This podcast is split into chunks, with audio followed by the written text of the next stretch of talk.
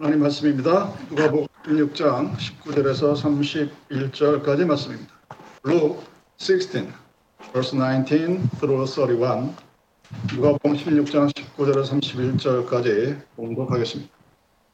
한 부자가 있어 자색 옷과 고운 배옷을 입고 날마다 호랑이 연락하는데 나서로라 이름한 한 거지가 헌대를 같으며 그 부자의 대문에 누워 부자의 상에서 떨어지는 것으로 배불리를 하며 심지어 개들이 와서 그 헌대를 혈따라 그 거지가 죽어 천사들에게 받들려 아브라함의 품에 들어가고 부자도 죽어 장사되며 저가 음부에서 고통 중에 눈을 들어 멀리 아브라함과 그의 품에 있는 나사로를 보고 불러가로되 아버지 아브라함이여 나를 궁일이 여기사 나사로를 보내어 그 손가락 끝에 물을 찍어내 혀를 서늘하게 하소서. 내가 이 불꽃 가운데서 고민하나이다. 아브라함이 가로되 예 너는 살았을 때 내 좋은 것을 받았고 나사로는 고난을 받았으니 이것을 기억하라. 이제 저는 여기서 위로를 받고 너는 고민을 받느니라. 이뿐 아니라 너희와 우리 사이에 큰 구렁이 끼어 있어 여기서 너에게 건너가고자 하되 할 수 없고 거기서 우리에게 건너올 수도 없게 하였느니라. 가로되 그러면 고하노니 아버지 나사로를 내 아버지의 집에 보내소서. 내 형제 다섯이 있으니 저에게 증거하게 하여 저희로 이 고통받는 곳에 오지 않게 하소서.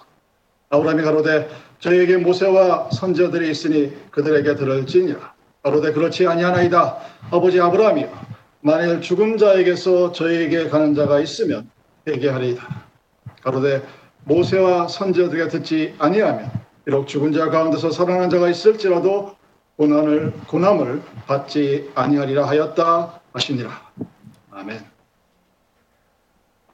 우리가 별로 생각하고 싶지 않은 곳이 지옥이라는 곳이죠. 이 지옥이라는 곳을 우리들의 현실에서 사람들이 종종 그럼 찜질방 가보셨는지 모르겠는데 그곳에 불가마라는 곳이 있죠. 아무리 세도 20분 이상을 버티지 못하는 아마 지옥이 이럴 거야. 찜질방에 있는 사람들이 그렇게 얘기를 합니다. 요즘 피너럴 서비스 할 때 대부분 화장터에서 불로 다 태워버리죠. 그때 가족과 가까운 사람 몇몇만이 그 불 속으로 들어가는 사람의 모습을 마지막으로 봅니다. 그리고 문이 닫혀지고 불이 활활 타오르는 그 모습을 사람들은 지옥 같다고 표현을 합니다. 여러분이 살면서 그리고 성경을 바라보면서 성경에서 말하는 약속의 천국의 땅뿐만 아니라 성경이 더 말하고 있는 지옥을 항상 생각할 수 있어야 합니다. 많은 현실로의 준자들 또는 무신론자들이 지옥이 없다라고 얘기합니다. 성경은 실제 지옥이 있다고 얘기합니다. 그런데 7년 전인가 8년 전에 남부에 있는 목사가 지옥은 없다. There is nowhere in the afterworld라는 아주 유명하다고 할까? 일단 많은 사람들에게 센세이션을 일으킨 설교를 한 적이 있습니다. 그런데 정말로 아이러니컬하게도 그 설교를 들은 청중들이 아주 열광적으로 반응합니다. 성경은 지옥에 대해서 분명히 말하고 있는데 목사가 지옥이 없다고 얘기하니까 그 이야기를 들은 청중들이 너무나 좋아합니다. 그리고 정말 열광적으로 인시저즘으로 반응하는 모습을 본 적이 있습니다. 그럼 그 이야기는 그러나 현상이 나타나는 것은 반대로 오늘 우리들이 얼마나 지옥이라는 그 실체에 대해서 두려움을 가지고 있는가를 역으로 잘 보여주고 있는 것입니다. 죽어서 지옥에 가고 싶은 사람은 아마 단 한 사람도 없을 겁니다. 그래서 지옥이 없다는 말로 위로를 받으려고 합니다.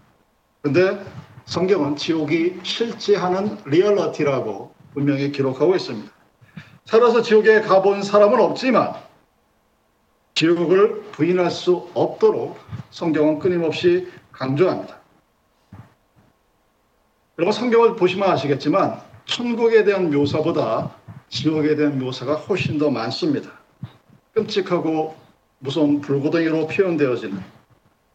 그런데 사실 우리가 살고 있는 오늘 이 현실의 세계에서도 우리는 지옥 같다라는 표현을 아주 잘 사용하고 있습니다. 너무나 자주 사용합니다.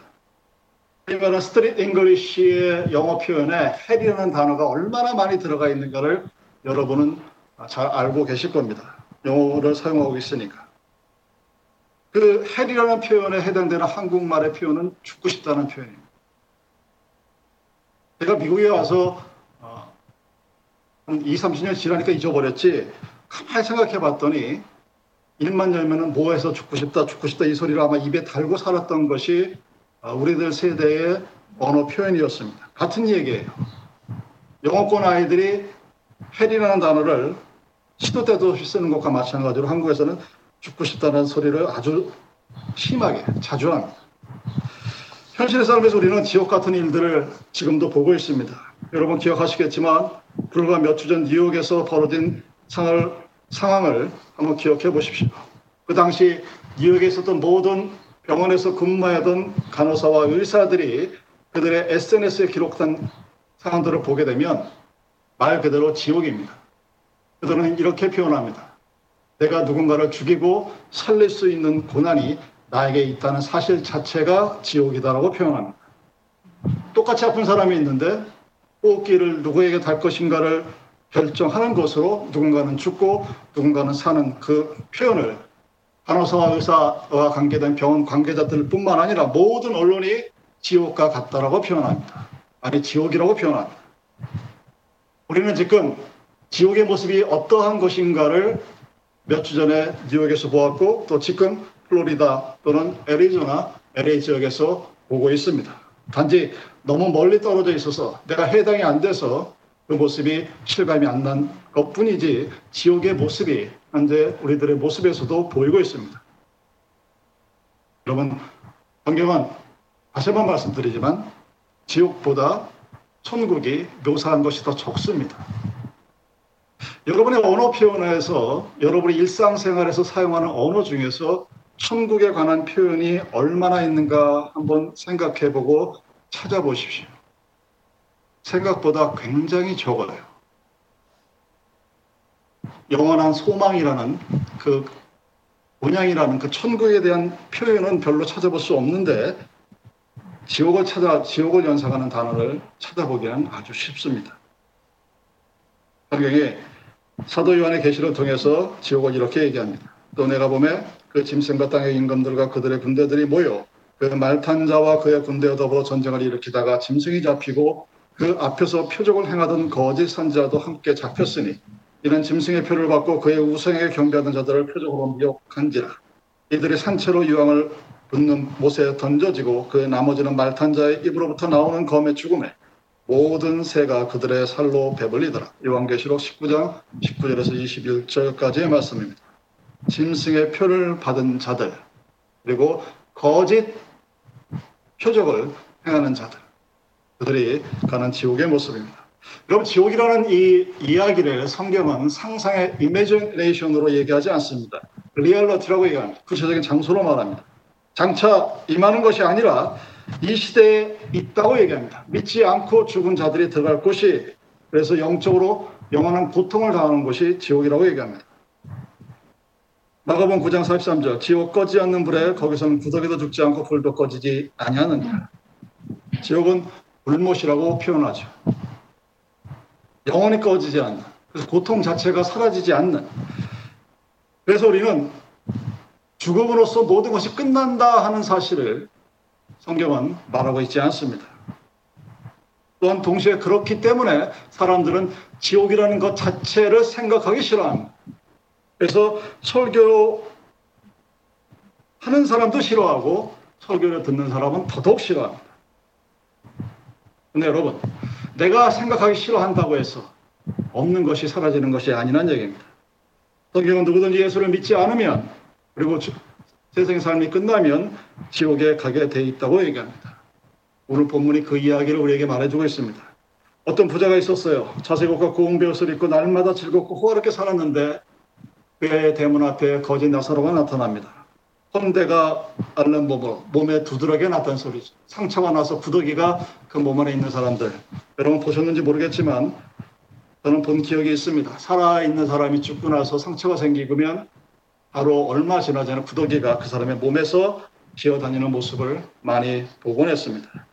개들이 와서 그것을 핥습니다. 왜? 그 구더기를 먹기 위해서 하는 겁니다.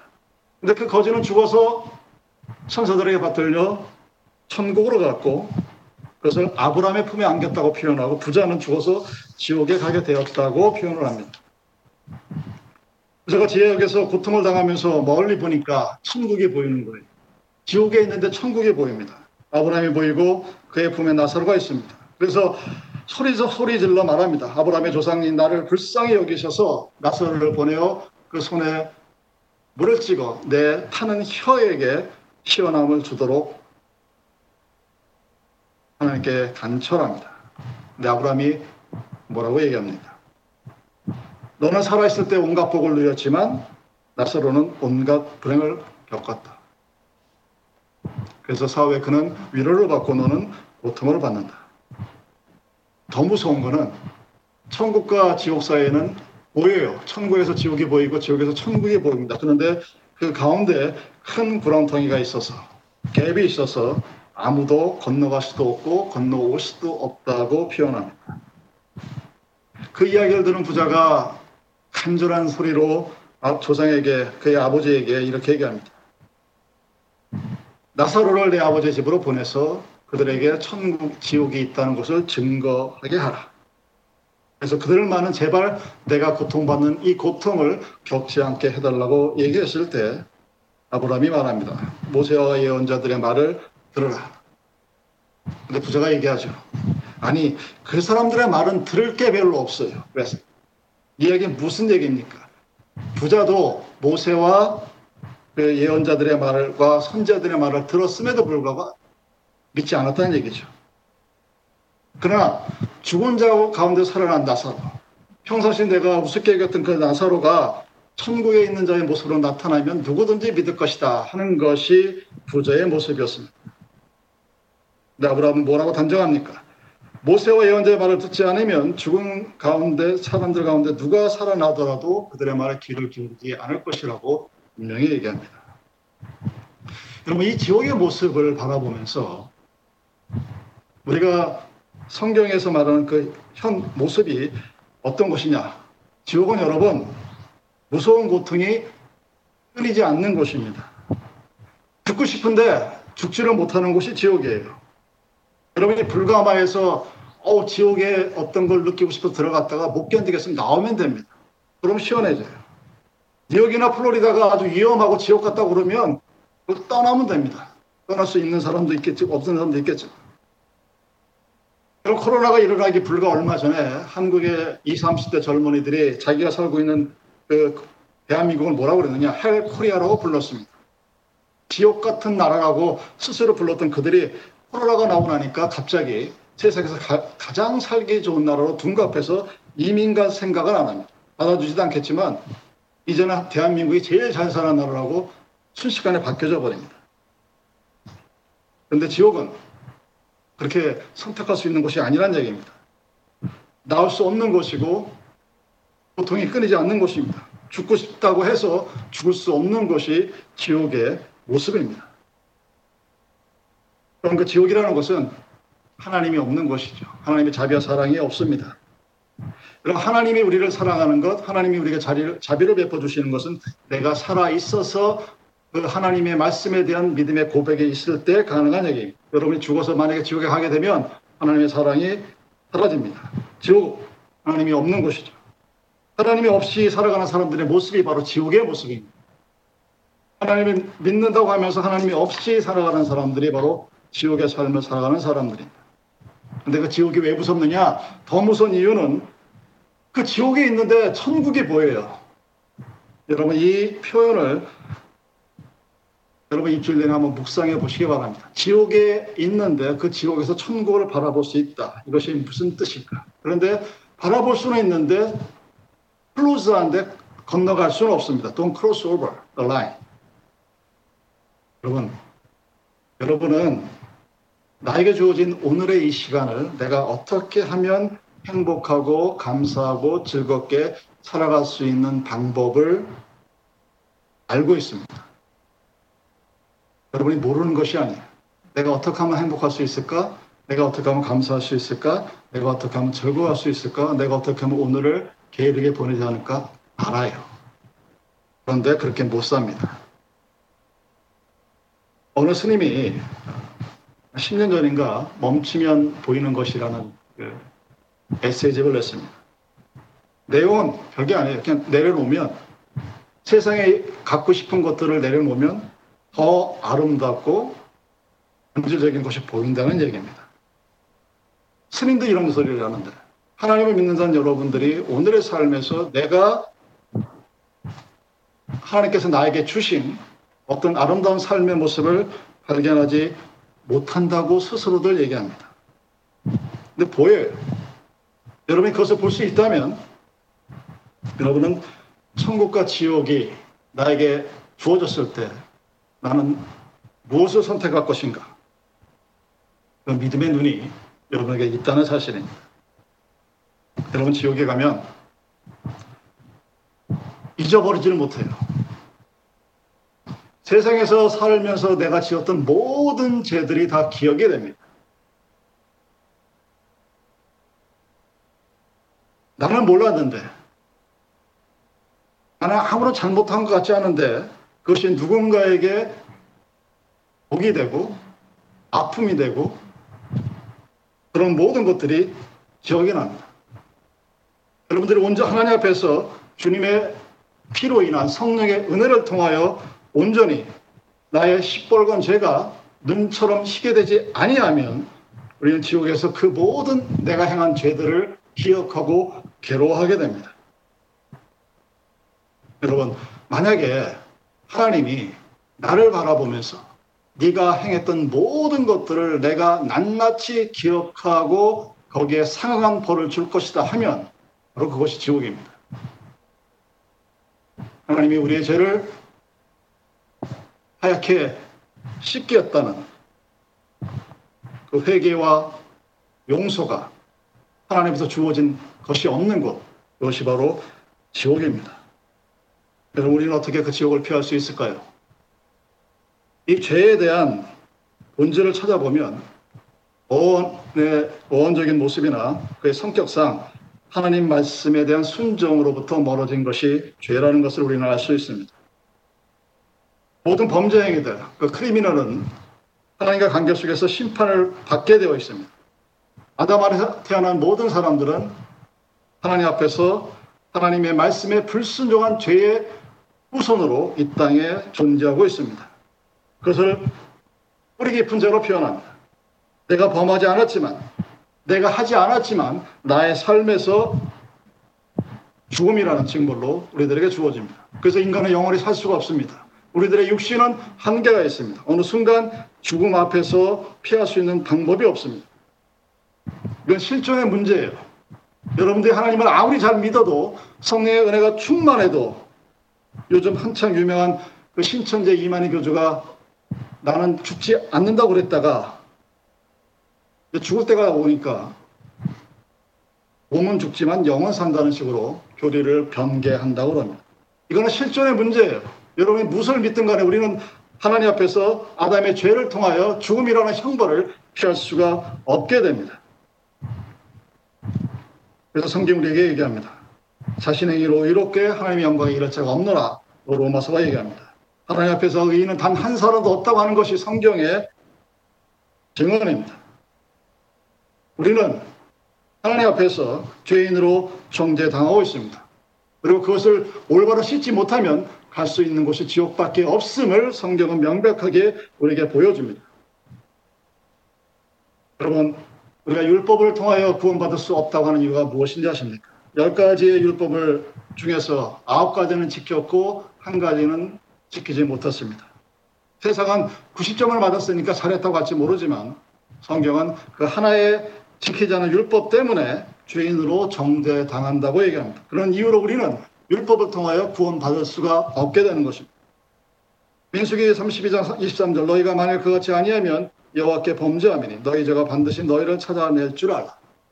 강 안에서 정착할 그 이스라엘이 율법의 요구를 쫓아서 그 모든 것을 다 하지 못하면 단 하나라도 범하면 하나님 앞에서 온전히 구원을 받지 못할 것이라는 그래서 그 불순종의 대가가 우리에게 주어질 것이라는 놀랍고 무서운 경고의 말씀이었습니다.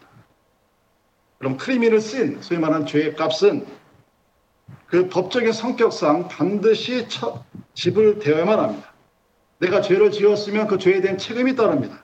그리고 마땅히 거기에 대한 형벌이, 벌이 우리에게 주어지게 되어 있습니다. 그 죄의 형벌과 관련해 성경은 죄값으로 죽음과 더불어 종말론적인 죄의 심판이 뒤따를 것을 의미합니다. 이 이야기는 내가 믿고 죽든 믿지 않고 죽든 간에 우리는 하나님 앞에서 영생과 영사의 갈림길에 서 있는 그 final judgment 앞에 분명히 서 있을 것이라는 것을 성경이 증거하고 있는 것입니다. 그래서 내가 천국을 믿든 지옥을 믿지 않든 상관없는 이야기입니다.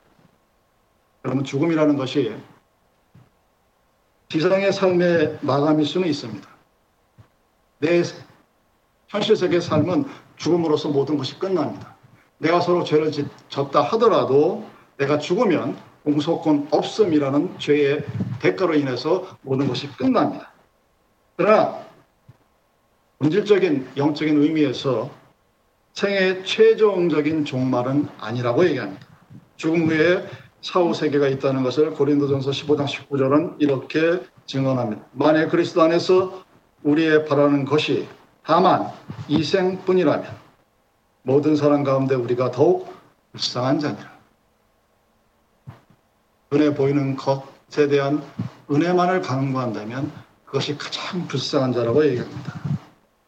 내가 죄를 지었다면 우리는 지옥을 피할 방법이 없습니다.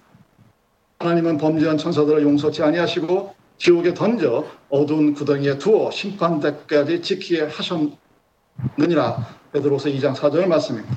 그러나 주 예수 그리스도를 믿으면 우리는 지옥으로 가지 않는 길을 찾게 됩니다. 내가 곧 길이요 진리요 생명이니 나로 말미암지 않고는 아버지께로 올 자가 없느니라. 주 예수를 믿으라 그리하면 너와 내 집이 구원을 받으리라. 여러분, 예수가 없는 것, 그것이 지옥입니다. 다른 말로 여러분이 하나님을 믿으면서 하나님과 함께 동행하며 살아가는 working with God의 삶이 없으면 그 삶이 바로 지옥입니다. 세상 눈에 어떻게 보이는 것과는 전혀 상관이 없어요. 왜? 로마서 14장 17절은 그것을 이렇게 증거합니다. 하나님의 나라는 먹고 먹는 것과 마시는 것이 아니요 오직 성령 안에 있는 의의 평강과 희락이라. 이로써 그리스도를 섬기는 자는 하나님을 기쁘시게 하며 사람에게도 칭찬을 받느니라. 그러므로 우리가 화평의 일과 서로 덕을 세우는 일을 힘쓰라니 음식으로 말미암아 하나님의 사업을 무너지게 하지 말라. 만물이 다 깨끗하되 꺼리낌으로 먹는 사람에게는 악한 것이니라. 여러분, 우리들이 오늘 있는 이 삶이 부자의 삶이 될 것인가?